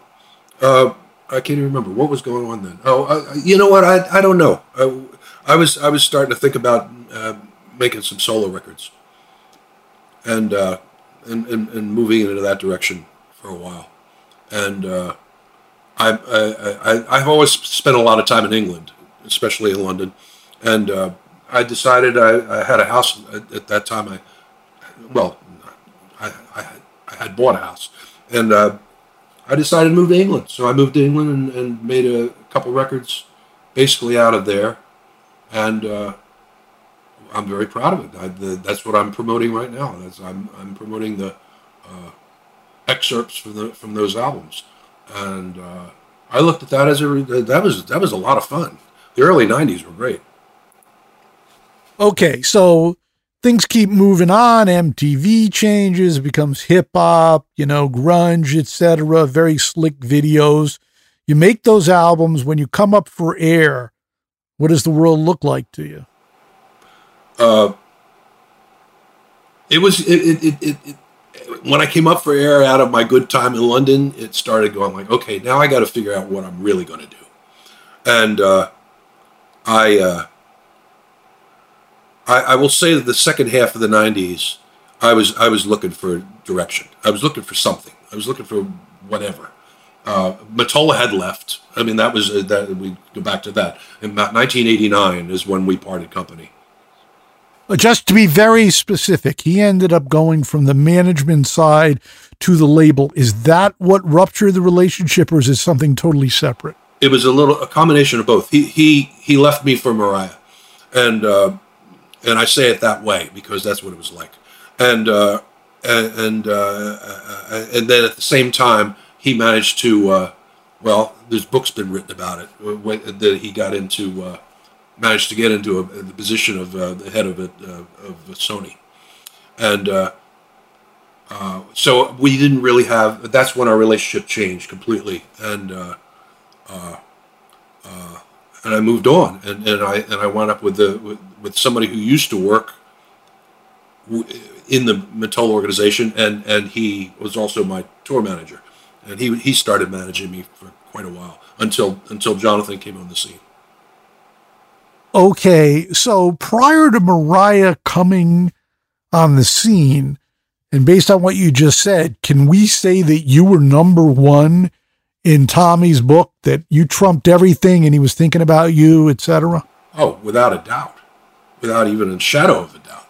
I mean, he had other artists, uh, and I feel bad for those other artists. If you want the truth, I mean, one of my uh, somebody who I think is one of the great overlooked artists is August Darnell with Kid Creole and the Coconuts. He was uh, he was managing uh, August, but he, Christ, he, you know, he didn't have a clue what to do with August.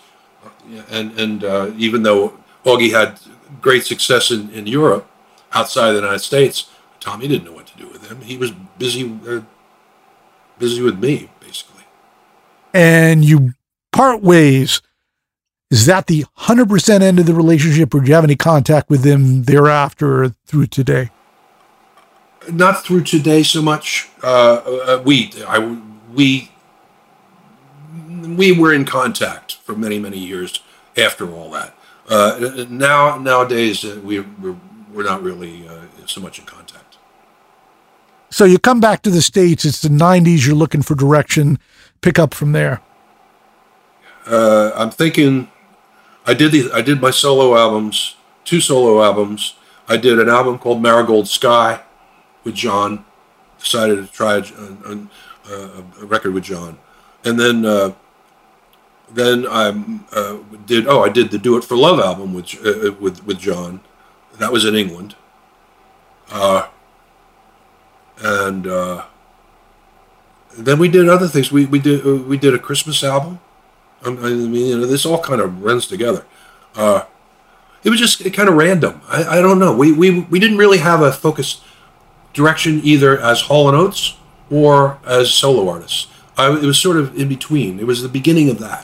It was the beginning of, uh, of us going in, in two different directions, and uh, uh, but but still doing the occasional project and doing and and uh, and playing live. That was when we sort of became a live band for real and started playing everywhere. And was that driven by a need to be on stage or a need for money? Both. You got to make money. You got to. You have to support a band, and you have to support yourself. Uh, you know, I'm like anybody. You have to have a job, and uh, uh, uh, as far as need to do, I do I need it. I, I I've been doing it my whole life, so I, I don't know if you call that a need or not, but I I do live to perform. I love to perform. I'm a, I'm a performing animal.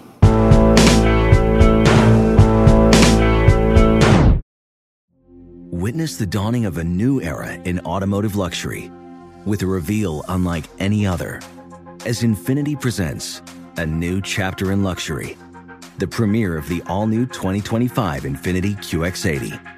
Join us March 20th live from the edge at Hudson Yards in New York City, featuring an unforgettable performance by Grammy and Academy Award winning singer, songwriter, and composer, Jon Batiste. The all new Infiniti QX80 is unlike any luxury SUV you've ever seen. Smart enough to anticipate your needs even before you do. Every line, curve, and detail was thoughtfully crafted so everything for every passenger feels just right. Don't miss it. Mark your calendars and be the first to see it March 20th at 7 p.m. Eastern, only on iHeartRadio's YouTube channel. Save the date at new-QX80.com. 2025 QX80 coming this summer. You're ready for a comeback.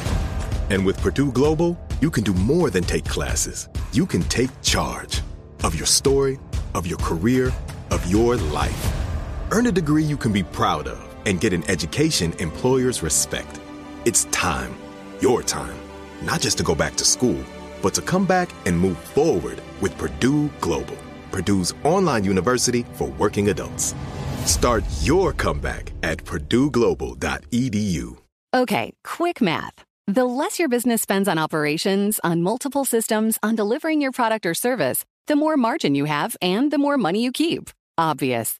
But with higher expenses on materials, employees, distribution, and borrowing, everything costs more. So to reduce costs and headaches, smart businesses are graduating to NetSuite by Oracle. NetSuite is the number one cloud financial system, bringing accounting, financial management, inventory, HR into one platform with one source of truth. With NetSuite, you reduce IT costs because NetSuite lives in the cloud with no hardware required, accessed from anywhere. You cut the cost of maintaining multiple systems because you've got one unified business management suite. And you're improving efficiency by bringing all your major business processes into one platform, slashing manual tasks and errors. Over 37,000 companies have already made the move. So do the math. See how you'll profit with NetSuite. Now through April 15th, NetSuite is offering a one-of-a-kind flexible financing program. Head to netsuite.com slash stereo right now. netsuite.com slash stereo. netsuite.com slash stereo.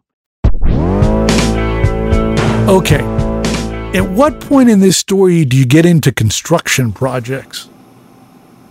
that's that's a parallel story. I've been doing that forever. I grew up in a uh, in, in a in a strange family of there were either musicians and or people who worked in like my grandfather was a stonemason and bricklayer when I say bricklayer, he wasn't. He, he built houses. He built chimneys. He was he was he was a specialist. And uh, I used to live on construction sites. My father built the house that I grew up in. Um, I uh, I've always been around people who work with their hands and uh, carpenters and and, and, and, and specialists. And I grew up in Chester County, which is uh, you know in the midst of the 18th century, basically. Uh, that's you know my, my, family houses are uh, those kind of houses, you know, antique structures, and uh, I've always had a love of history. And let me think. The first the first house I renovated was that one I told you about that I would pay eighty five dollars a month for. It was a, a, a, a late eighteenth century house, row house in Philadelphia that was completely destroyed, and I went in there and started renovating and painting and doing everything and and fix that house up to live in. And then the second one, i have done so many houses over the years. Uh, uh, I, have I've done many many historic houses, and I really like doing it. I, I know how to organize it. I know how to. Uh, I understand the history of it. I understand how things how, how things work. I understand construction. I understand all those things, and uh, I really enjoy it. It's sort of a uh, an avocation. The house that I'm doing this in right now is a house that I completely renovated from scratch, uh, 1780s house. Okay, so they're always existing houses. You never want to build from scratch. Oh no! I uh, the, the, house that I did the Live from Daryl's House show in, I did. Uh, I, I uh, took two houses down in in uh, in uh, near Hartford, Connecticut, and moved them to Dutchess County, New York. From the, and, and then and built them from below the foundation up. So I, I reconstructed those houses out of uh, uh, you know out of the original materials. Okay, let's let's just say this is what you like to do. Are you always looking for a project? How do you find the houses? Well, I'm, I'm always sort of in a project. I, I, I, I don't think there's been much time that I haven't been under construction or in a situation where there's construction going on under my under my direction. But as I say, what do you decide? How do you find the projects to work on? Well, a lot of in in, in well, in, in, just about all the cases, I was there were uh, uh, houses that I wound up living in for at least a while. Okay, so you say you really know how to do it.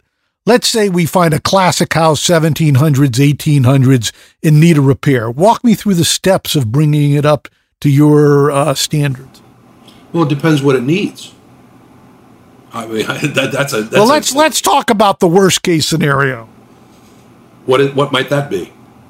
that might be something that needs foundational work, needs detail work. Uh, Okay. need- you know, to what degree can you do with your friends? To what degree do you need to outside contract? Stuff like oh, that. I see. Okay, sure. Uh, well, I mean, you need specialists because and that, that's the whole thing. That's one of the things I like about it is that that all these people are artisans and they do things. I like to do things in a in a way that were done originally. I don't like to bring things in unless I have to uh, that are uh, that are that are modern uh, additions to it. Uh, for example, this house that I'm in, uh, I had foundational issues. Uh, the the wall over by the not this room, but in the other side of the house was starting to cave in around where the chimney stack is, and I had to shore that up. I had to use uh, I beams, and I had to uh, re- restructure the the wall to to shore up the foundation. Some I had I had columns. I had to uh, uh, you know uh, that weren't there before. Um, well, there you go. That's that's how you fix a, a, a, Okay, to what foundation. you're need to say you're a working musician. To what degree are you supervising all this? Well, it depends on the project. I was very much supervising the Flint Hill project because I it was I, I was there. It, was, it has to do with proximity. This house, it's been taking me forever to do. I, it started with I had the TV show, and I was that's when this this house that I'm sitting in started that project, and I'm now just finishing it because I've been working so much that I couldn't be around physically, and so it's taken years to uh, uh, to to bring to completion. Um, but it, I find that you have to use good GC. You have to have a, sympathetic GC, somebody who really understands antique architecture. And I have an, architect, an architect who is my friend as well as uh, uh, she's an amazing. Uh, um, uh, she has amazing ability to to work with antique, antique projects, and uh, and I trust her. I trust her. She does she does the uh, the heavy lifting, literally, uh, and uh, you know does does the drawings and all that. But but you know it, it's it's all about my decision making. Anybody who's involved with construction know that it's done by individuals and it's never perfect. To what degree have this has this been your experience, and to what degree do you let things go? To what degree do you make them do it over? Nah, uh, well, toward the end of, of, of of one era of this project that I'm in, uh, I had a GC walk off the job. He was a jerk. He uh, basically, I, I I turned him on to some people, and instead of uh, and, he and he and he left me for those people. I mean, you know, that's one of those kind of. And uh, so I was stuck. I was stuck without a GC. I was stuck without and uh, uh, and I was in the middle of a. It was a very difficult uh, time. I was not getting along with my with my wife, and, and uh, da, da, da, da. I don't want to get into that. But I had to hire an architect, and I hired a GC from the area that I really wasn't that familiar with, and uh, and, and a construction company to to sort of keep the project going. And um, they acted like they knew what they were doing, but they didn't know what they were doing. And then I wound up having to go on the road to pay for all this. And uh, uh, anyway, long story short, that's when they started doing fucked up things. And and I came back and said, "What is this?" And I I did make them rip things out. I'm still in the process of, of some of the things of, of, of undoing some of their bad work. So uh, that happens. So you enjoy it, but when the process is done and you sell it, are you in the black or the red? Uh, depends. Depends on the time. Uh, depends on the real estate time. Right, now, I would be in the right now I would be in the in the black because it's a good time for real estate. But if it, uh, like the Flint Hill project, it was sort of a financial disaster because I was doing it all. I it was my my major one, my my big work, right? And uh, Magnus Opus, and and and um, uh, and I, I completed it when 2008, right when the real estate, when, when everything fell to pieces, when when nothing was worth anything. So uh, that wasn't such a great result. But uh, but the, the, the project itself was was amazing. So, how many houses do you own right now? Oh, well, I uh, this one that I'm in, uh, I have a studio house that's about a couple miles away, and I have a family house in London. Okay, so tell me about the genesis of Live from Daryl's House. I just had, and it was an idea, a simple, simple idea that I could bring the world into my, into me, as opposed to me going to the world. And at the time, the internet wasn't being used for entertainment in any way. It was being used for communication and information. Uh, and things like that, and, and commercialization. Uh, but uh, nobody really had anything that resembled an entertainment show, at least nothing important, especially not a music show. So I decided I was going to do a music show, and and I got somebody to fund it, which is super important, changed my life, and uh, we started doing it. We just did it. Uh, it was it was all very real, and uh, I said, you know, no audience. Let's just get in a room and, and with people and show show the world what it's like to be in the inner sanctum of, of, of, of you know musical creativity and interaction. And uh, and one of my first guests was Smokey Robinson. I, I called in my cards, you know. I called in my. Uh, I, I was just on the phone with people, and Smokey, unbelievably, came up to Dutchess County, you know, which is not that close to anywhere. Uh, and uh, he came up, and it was amazing. And uh, I, that was one of the first shows. But uh, and it just went from there, and people really responded to it, and I was so happy. It made me so happy. It's the it's the happiest I've ever been is doing is is doing these these shows and that and that series. I, it it fulfilled me. It, it, it defined me really. It it shows people what I do, what I'm like, what I'm like as a person what I and what I do in life, what I'm good at, and uh, yeah. So I got some new shows coming. Okay, that was going to be my next question. So, you know, you put them out as a web series, as you say, the buzz was unbelievable, and you were way ahead of everybody else. Then ultimately, you got a deal for television. So, what's the status of it now? Well, you know, everything changes now. I don't. I. I, I have. I. I, I have. Uh, regain the funding. And uh, so that's an important part. This is not an easy show to do financially. And, uh, uh, but having said that, how to put it out, I'm not sure because everything changes. I mean, uh, how do I want to put it out now? I mean, i have been toying with the idea of, uh, of uh, just going on YouTube and putting it out that way, you know, because YouTube is now a, a channel, a channel unto itself.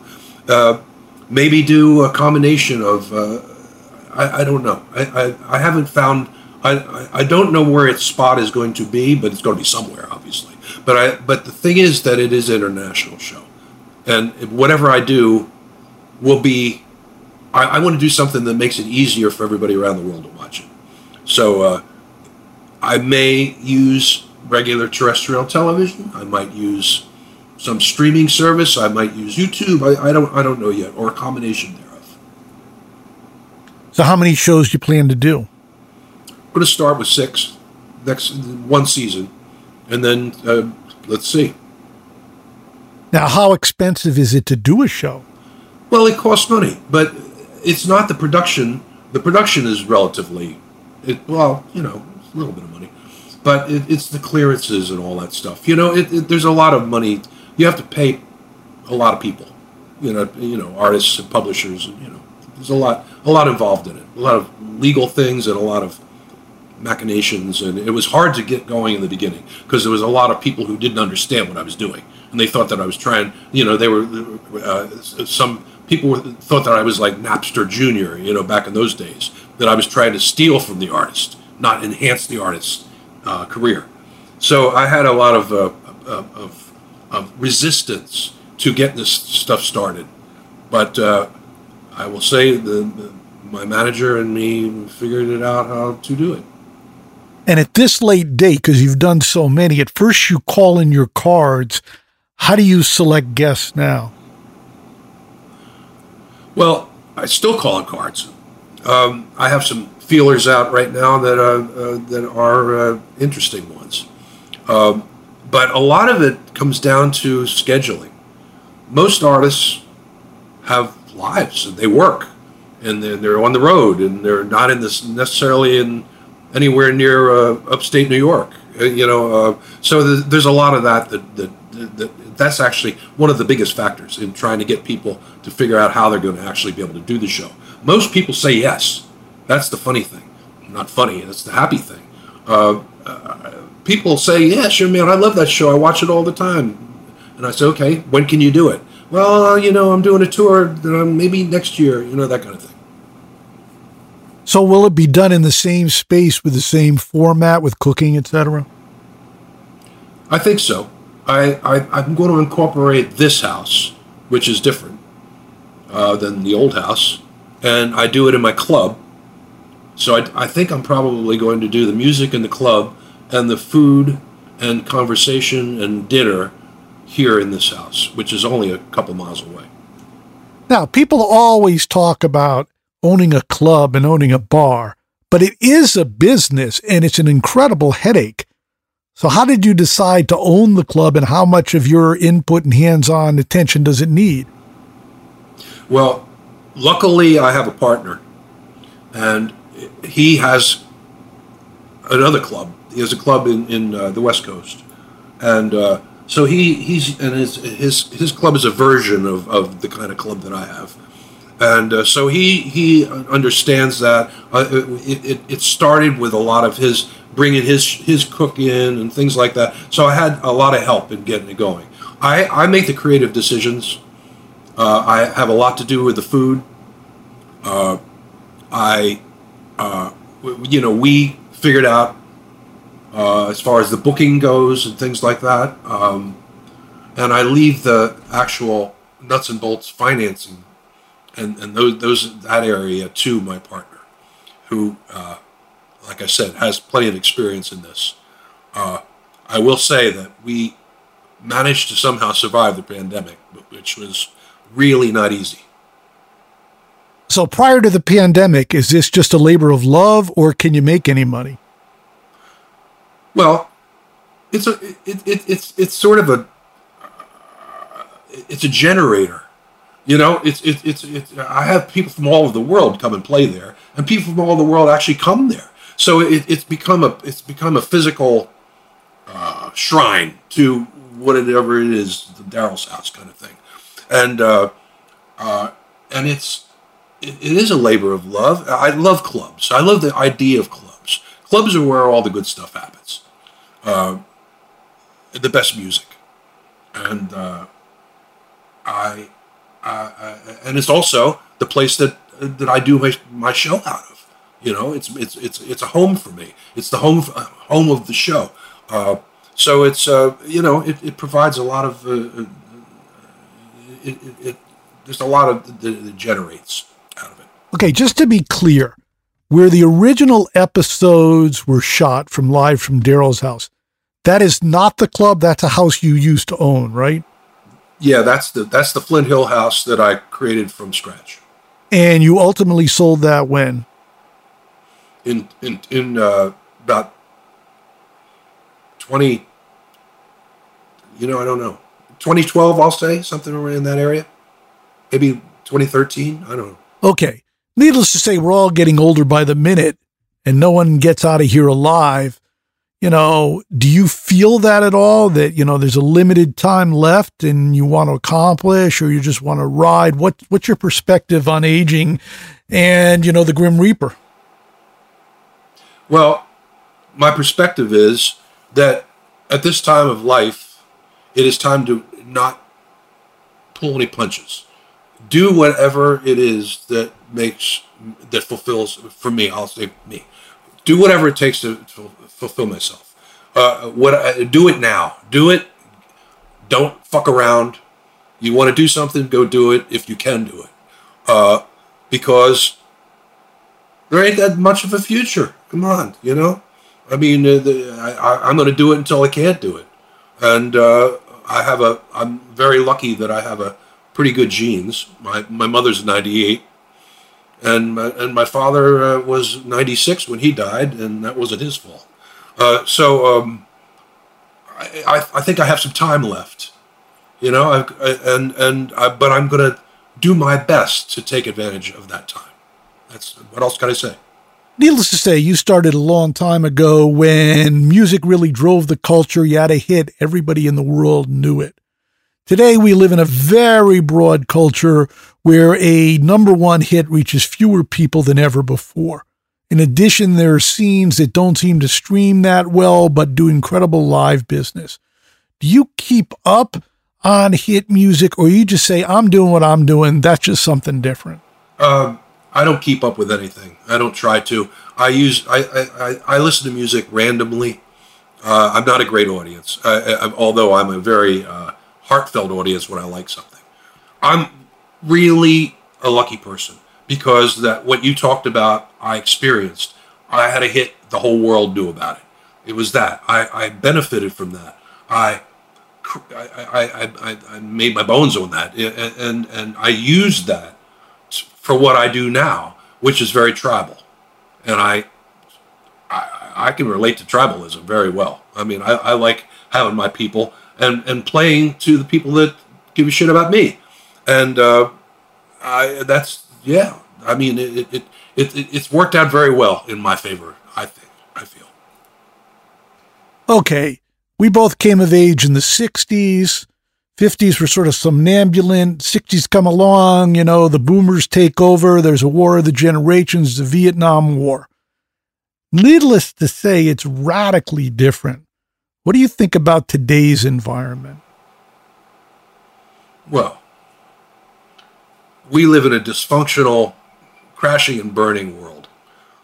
It's that's a whole other podcast if you want the truth. I mean, I don't even know what to say. I'm I, I'm I'm a I see this horrible, horrible disparity between mindsets and uh, that's that's uncrossable. And I don't see things getting better. I, I am I'm a historian, maybe an amateur historian, but I'm a historian, and uh, and and I, I we're, we're I see parallels, man. We're headed for the dark ages. Good luck. Well, we believed in the 60s that music could save the world. Does music have a role, or have times changed, or it never had that power? I think that there was a, a, a there was a time where music actually did have a lot of power. I, it really did. Uh, Beatles come to mind. You know, I mean, you know, I mean, it, it was it was changing things. It was it was it was it was uh, it, it drove a social movement. I think in in, in the late '60s. Uh, now, does music have anything, any power? No, but it can't because of what you said before. Because you can't have a hit and everybody in the world hears it. So you have your tribe, and that's it. You know, it's it's it's never going to have that kind of uh, ability to move people. It, it can't possibly. And what about legacy? Do you care if you're remembered? Do you care if uh, your songs last? Uh, well, I'll take the John Lennon thing and says, "Who gives a shit after I'm dead?" you know. Uh, I mean, uh, do I care? No. I, I, caring is a funny word. Uh, I mean, it, it, I, I'm proud of what I've done and and uh, that's that's all I can say about it. You know, I mean, people can uh, once it leaves me, it belongs to the world. I think that's a perfect note to end on. Daryl, I want to thank you for taking the time. It's very insightful. Great to learn things I didn't know. Thanks again. Sure, man. Good to do it. You bet. Till next time, this is Bob Lefsetz.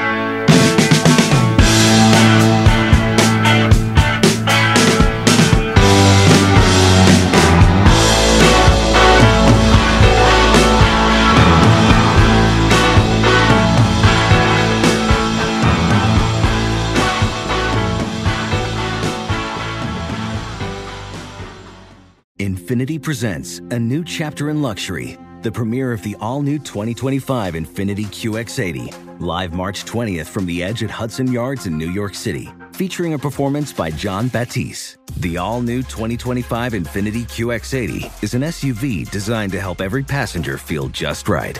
Be the first to see it March 20th at 7 p.m. Eastern, only on iHeartRadio's YouTube channel. Save the date at new-QX80.com. Don't miss it. 2025 QX80 coming this summer. Hey, hey, it's Malcolm Gladwell, host of Revisionist History. eBay Motors is here for the ride. Your elbow grease, fresh installs, and a whole lot of love transformed 100,000 miles and a body full of rust into a drive entirely its own. Brake kits, LED headlights, whatever you need, eBay Motors has it. And with eBay Guaranteed Fit, it's guaranteed to fit your ride the first time, every time, or your money back. Plus, at these prices, you're burning rubber, not cash. Keep your ride or die alive at ebaymotors.com. Eligible items only, exclusions apply. With the best all inclusive vacation deals to Mexico and the Caribbean, booking your getaway with cheap Caribbean vacations means you have more freedom. Whether you want to enjoy snorkeling, endless margaritas, and more, Cheap Caribbean Vacations has your deal for that. Plan and book using our exclusive budget beach finder or find a featured all inclusive package to Hyatt Ziva Riviera Cancun at cheapcaribbean.com. That's cheapcaribbean.com.